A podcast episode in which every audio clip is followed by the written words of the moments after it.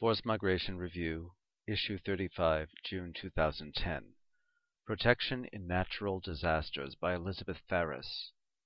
Preparing for, responding to, and recovering from natural disasters is as much about human rights as about delivery of relief items and logistics. Guidelines and principles are important for policymakers, but they are also important to the first responders. In May 2010, a workshop in El Salvador was organized for firefighters, specialized military units, government agents, and the Red Cross, who are the first outsiders on the scene when disaster occurs.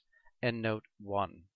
As one military commander asked, quote, When it's 3 a.m. and the electricity is gone and the waters are rising and people don't want to leave their homes, what is the right thing to do? Do we force them to leave against their will? Is it a violation of their human rights to force them to leave? In recognition of the human rights dimension of disaster preparedness and response, the representative of the Secretary General on the Human Rights of Internally Displaced Persons developed the Operational Guidelines and Field Manual on Human Rights in Situations of Natural Disasters, Note 2, which outline a human rights based approach to disaster preparedness, response, and recovery. In particular, the guidelines emphasize the fact that people do not lose their basic human rights as a result of a natural disaster or their displacement. Even in the worst disaster situation, people are entitled to the basic rights guaranteed to all residents and citizens, though they may in addition have particular needs related to the disaster. The primary duty to protect and assist those affected by natural disasters lies within the national authorities of the affected countries.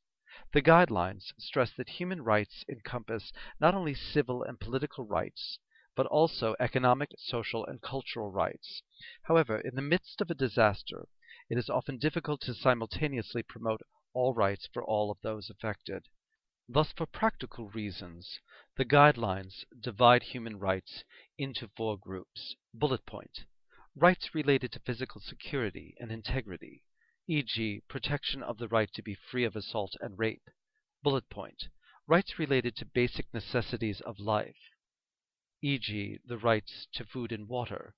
Bullet point. Rights related to other economic, social, and cultural protection needs, e.g., the rights to education and compensation for lost property. Bullet point. Rights related to other civil and political protection needs, e.g., the rights to personal documentation and political participation.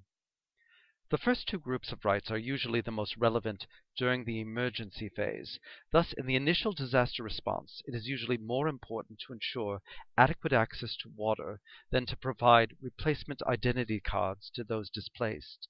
However, the guidelines insist that only the full respect of all four groups of rights can ensure adequate protection of those affected by natural disasters, including those who are displaced.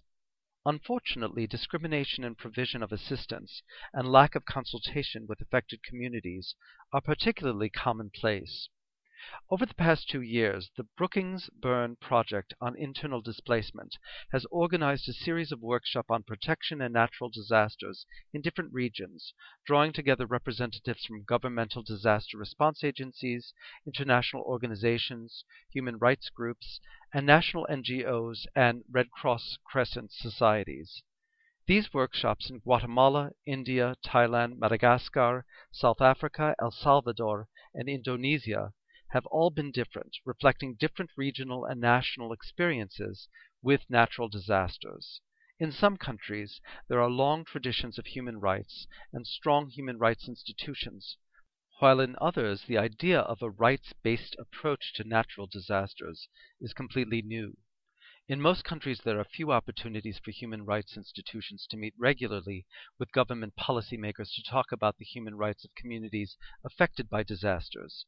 In countries where discussion of international human rights standards was difficult, there was at least an acceptance of the need for disaster preparedness plans which protect the most vulnerable and ensure the plans are not discriminatory. A common theme running through all of the workshops was the difficulty in finding solutions for those displaced by disasters, particularly when the displaced are unable to return to their communities.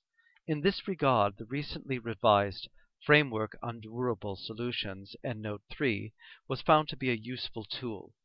At whatever phase of engagement with natural disaster, there is still much to be done to work out how to translate general principles into practice to protect people when disasters strike. Elizabeth Ferris, lowercase e f e r r i s at brookings.edu, is co-director of the Brookings Bern Project on Internal Displacement www.brookings.edu slash IDP, all lowercase. EndNote 1. Organized with the Center for Coordination of Disaster Risk Reduction in Central America, CEPREDENAC, and Protección Civil El Salvador. EndNote 2. http colon slash slash lowercase tinyurl.com slash uppercase O lowercase p uppercase G lowercase EndNote 3. http colon slash slash tinyurl.com slash uppercase idp lowercase s hyphen lowercase durable hyphen solutions.